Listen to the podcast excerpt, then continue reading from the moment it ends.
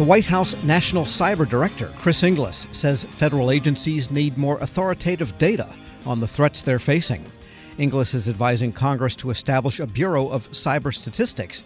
That would be within the Homeland Security Department. Its purpose would be to get a big picture look at cyber threats.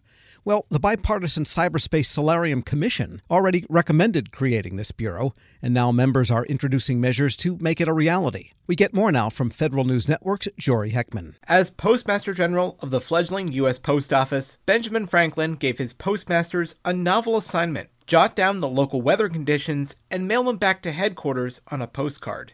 Piecing this information together from the field, Franklin concluded weather in one area didn't exist in a vacuum.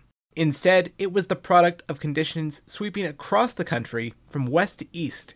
National Cyber Director Chris Inglis, speaking at a recent Atlantic Council event, says the federal government would do well to borrow that approach from history to understand, in terms of cyber threats, which way the wind is blowing. It wasn't until we put that picture together that we understood what was happening locally. The same thing's true in terms of what's happening in cyberspace. Um, and we therefore have to appeal to a collection of that data by something, somehow, so that we can get our arms around this.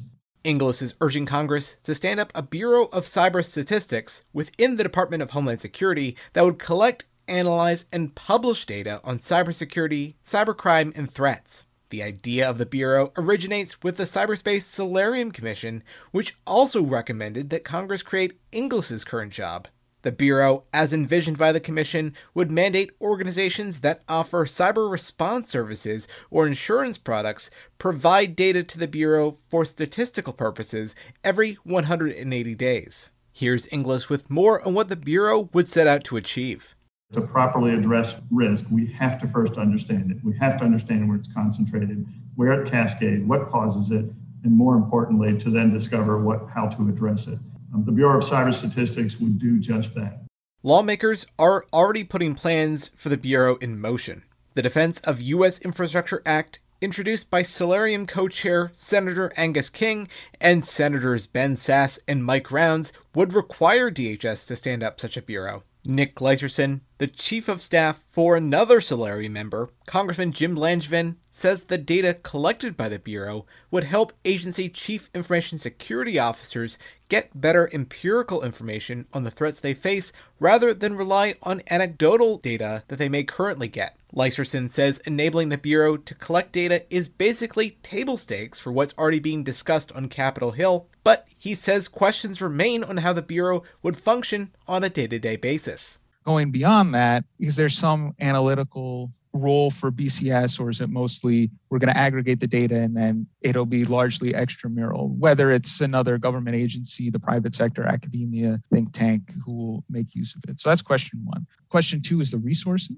It's tied to question one, obviously, but you know there is a question of who is going to put forth the bodies to staff the BCS? Where will they live? Will they live at the Department of Commerce? Will they live at Department of Homeland Security? Will they live elsewhere? Question two, that's relatively easy because I think there are good arguments on all sides. And it's also something that's easier to come back and change if we decide we've changed our minds.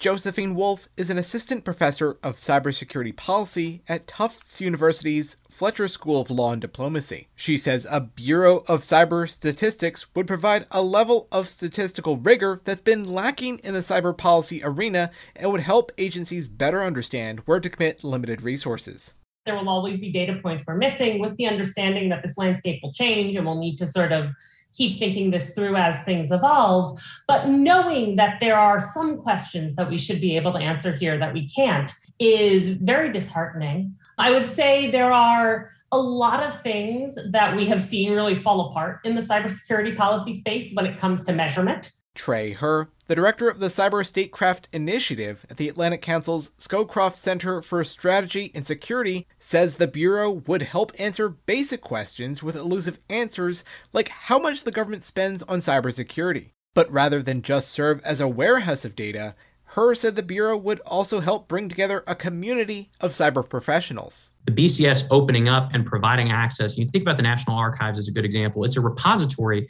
but it's also a community hub for researchers working on those documents on those topics and in those fields, it's a tremendous venue to try to convene, to build not only awareness, but also insight into those resources across generations of researchers. And I think the BCS can play a similarly valuable role. Beyond advocating for the Bureau of Cyber Statistics, Inglis is also outlining four broad areas of focus for his newly established office. Inglis is stressing the need for federal coherence and unity of effort across more than 100 agency CISOs we need to ensure that they have common standards, common practices, and that they essentially operate with unity of effort, unity of purpose, such that we can assist those who might need assistance at some particular point in time and understand at any moment in time what the state of play is across all of those. We have for too long been defending these various patches as if they're independent of one another. Um, they might have independent oversight, they might have independent budget lines, but they can no longer have an independent cybersecurity strategy that stops at some boundary. Inglis says he's also focused on increasing resiliency across the federal government by increasing vacant cyber jobs and re examining the skills necessary in these roles. If you have the word cyber or IT in your name, you're probably running about two thirds short at the moment. About one third of those positions are at present empty.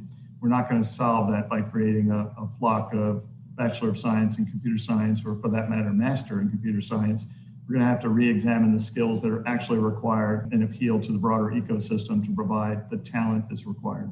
Inglis says he's also focused on increasing collaboration across the public and private sectors, which includes reconciling the scope of his office with players already on the field, such as the Cybersecurity and Infrastructure Security Agency, and Anne Neuberger, the White House's Deputy National Security Advisor for Cyber and Emerging Technology. What we need is something where we essentially have a, a merge of the capabilities, authorities, and the will of those various components um, so that if you're an adversary in this space, you need to beat all of us to beat one of us. You can't pick us off one at a time.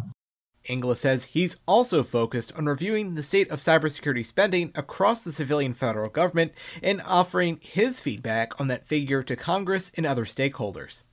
To build on Inglis's point on the cyber workforce, DHS is looking at a new personnel system for hiring cybersecurity talent that will go live later this fall. DHS Chief Information Officer Eric Hysen, speaking at a recent event hosted by the Institute for Defense and Government Advancement, says the much anticipated cyber talent management system will serve as the driving force behind his top tier priority of investing in the department's IT workforce.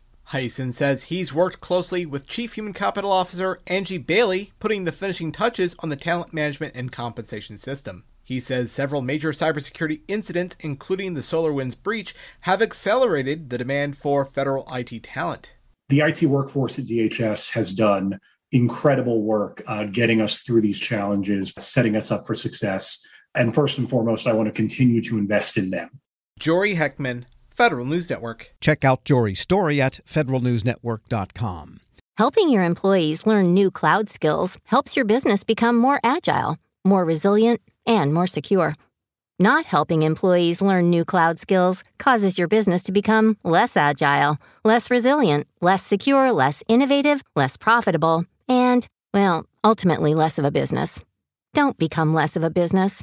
Try Pluralsight and get your employees everything they need to learn new cloud skills. Learn more at pluralsight.com/vision.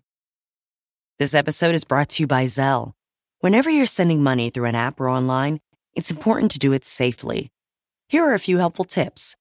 First, always make sure you know and trust the person you are sending money to. Second, confirm you have entered their contact details correctly. And finally, if you don't trust the person, or your recipient is rushing you to send money right away, think twice before sending money through an app or online.